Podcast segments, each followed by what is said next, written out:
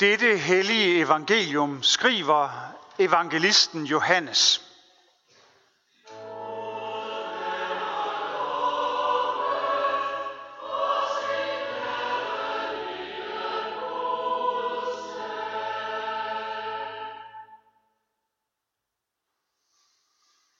Det var før påskefesten, og Jesus vidste, at hans time var kommet, da han skulle gå bort fra denne verden til faderen. Han havde elsket sine egne, som var i verden, og han elskede dem ind til det sidste. Og mens de holdt måltid, djævlen havde allerede sat sig øh, for, at Judas, Simon Iskariots søn, skulle forråde ham, og Jesus vidste, at faderen havde lagt alt i hans hænder, og at han var udgået fra Gud og nu gik tilbage til Gud. Så rejser Jesus sig fra bordet og lægger sin kjortel, tager et klæde og binder det om sig. Derefter hælder han vand op i et fad og giver sig til at vaske disciplenes fødder og tørre dem med klædet, som han havde bundet om sig. Han kom så til Simon Peter, og Peter sagde til ham, Herre, vasker du mine fødder? Jesus svarede ham, hvad jeg gør, fatter du ikke nu. Men senere skal du forstå det. Peter sagde, aldrig i evighed skal du vaske mine fødder. Jesus svarede, hvis jeg ikke vasker dig, har du ikke lov at dele sammen med mig.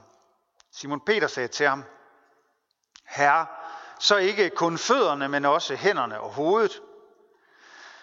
Jesus sagde til ham, den, der er badet, behøver ikke få vasket andet end fødderne, men er ren over det hele. Og I er rene, dog ikke alle. Han vidste nemlig, hvem der skulle forråde ham, derfor sagde han, I er ikke alle rene. Da han nu havde vasket deres fødder og taget sin kjortel på og sat sig til bords igen, sagde han til dem, Forstår I, hvad jeg har gjort med jer, mod jer? I kalder mig mester og herre, og med rette, for det er jeg. Når nu jeg, jeres herre og mester, har vasket jeres fødder, så skylder I også at vaske hinandens fødder. Jeg har givet jer et forbillede, for at I skal gøre, ligesom jeg har gjort mod jer. Amen.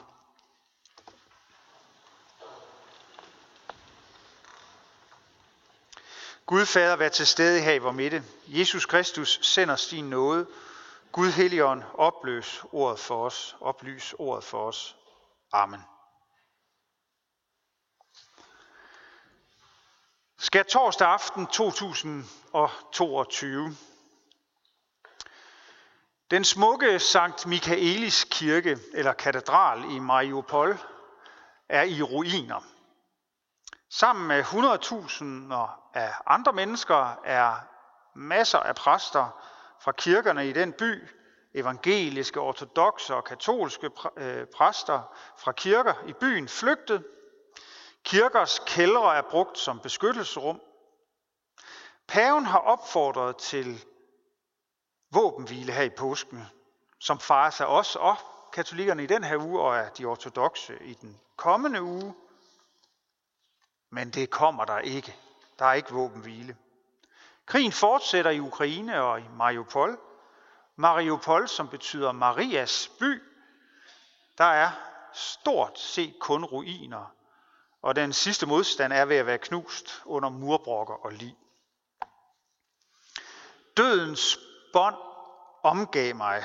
Dødsrigets trængsler ramte mig. Jeg fandt kun nød og elendighed. Sådan læste jeg det før fra salme 116 fra det gamle testamente.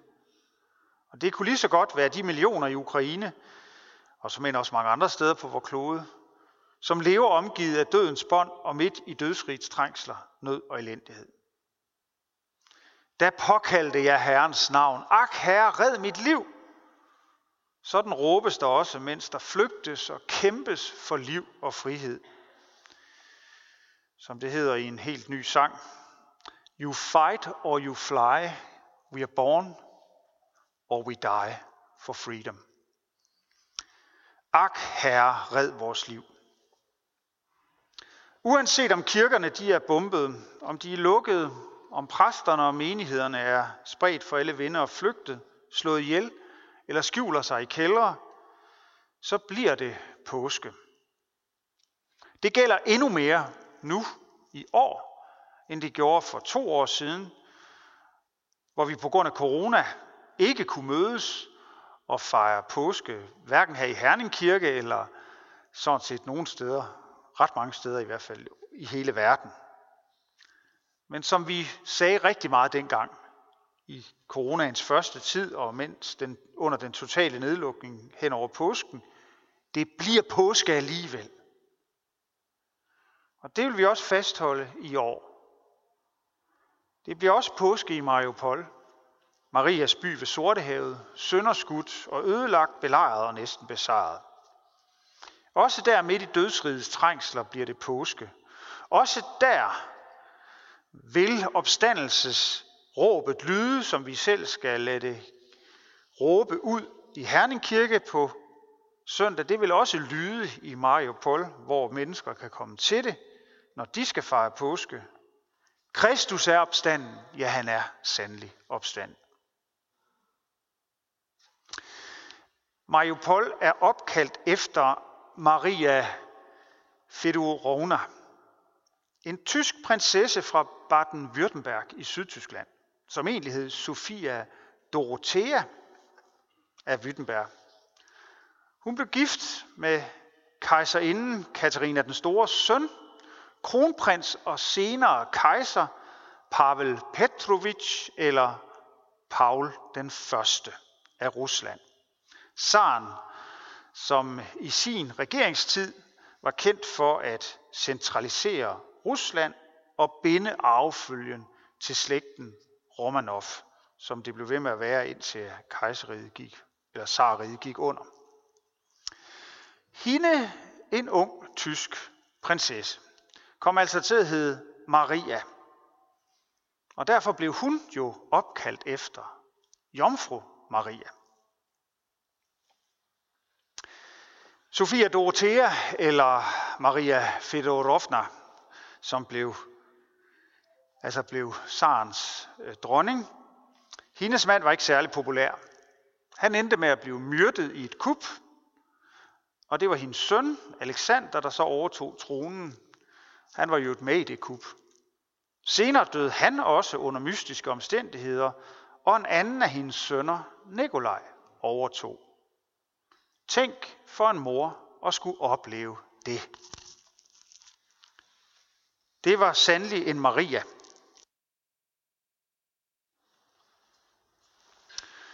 Det kan være, der har været noget galt med mikrofonen. Jeg prøver at tale lidt bedre. Men i hvert fald, øh, denne Maria, som har givet navn til Mariupol, som var Sarens hustru, hun oplevede altså sin mand blive dræbt, sin søn, som også blev sar, at dø under mystiske omstændigheder, og så hendes endnu en søn overtog sartronen. Tænk at skulle opleve det, og have den grad af rystelser og sorger i sit liv. Ja, på den måde så var det jo et navn, som hun fik, ligesom Jomfru Maria måtte opleve og gennemleve alt det, hun gjorde. En tredje Maria hørte vi jo om i søndags, palmesøndag. Det var Maria, Lazarus og Martas søster, hende som salvede Jesu fødder og gjorde en kærlighedsgerning for ham. Tre gange Maria har vi i dag. I dagens evangelium er det så Jesus, der gør en kærlighedsgerning der minder om Marias. Han salvede ikke Marias eller disciplens fødder, som Maria gjorde for ham. Han vaskede dem. En mærkelig og rystende og omvendt smuk kærlighedsfortælling. Ham, som var deres mester og herre, fredskongen, Messias, ham de ventede på, Guds søn, han gør en tjeners, ja en slaves arbejde for sine disciple. Men han gør det netop, fordi han er deres herre. Det er den måde, han er herre på, ved at tjene.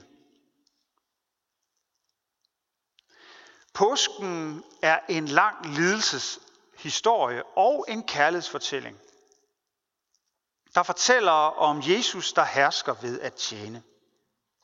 Der vinder ved at tabe. Der lever ved at dø. Der sejrer over det onde ved at give sig hen. Jesus er her sammen med sine venner. Dem, som følger ham og elsker ham. I hvert fald har elsket ham. For dem, han vasker fødder på, er jo blandt andet Peter. Ganske vist modvilligt hører vi. Men senere ved vi også, at denne Peter fornægter Jesus. Han vasker fødder på Thomas, ham der senere afviser, at Jesus skulle være opstået fra de døde, ham vi kalder Thomas Tvivleren. Og han vasker også Judas fødder, ham som forråder ham og har fuldstændig mistet troen på Jesus. Han vasker alles fødder, også alle de tres og de andre, alle tolvs. Det gør Jesus for at lære dem noget, men også lære os noget. Han vil give os et forbillede. Vi skal også tjene hinanden. Vi skal også, billedligt talt, vaske hinandens fødder. Vi skal ikke vaske hænder, sådan som en anden Pilatus, som, vil, som afviser sit eget ansvar, sin egen skyld, og som er ligeglad med sandhed og retfærdighed og kærlighed.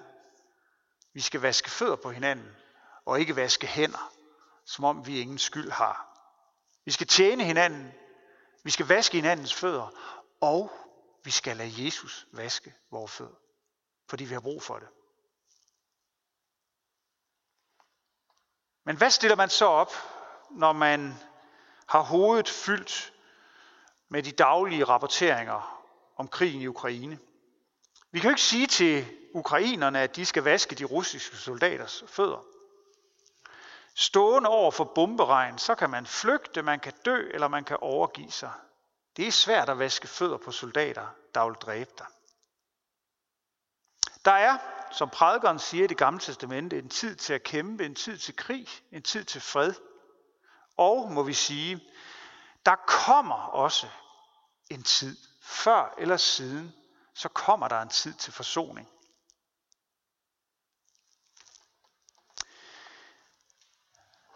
I de aller sidste år af Sydafrikas apartheid-tid, der hed justitsministeren Adrian Flock.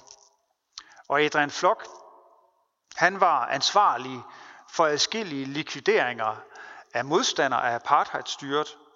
Han var ansvarlig for et politi, der torturerede og altså også myrdede modstandere. Han var en af dem, som lod sig afhøre og frivilligt gik ind i det, der hedder Sandheds- og Forsoningskommissionen, som kom i kølvandet på ophævelsen af apartheid og indførelsen af demokrati der. Og han begyndte på et tidspunkt bevidst at opsøge nogle af dem, han havde gjort så ondt.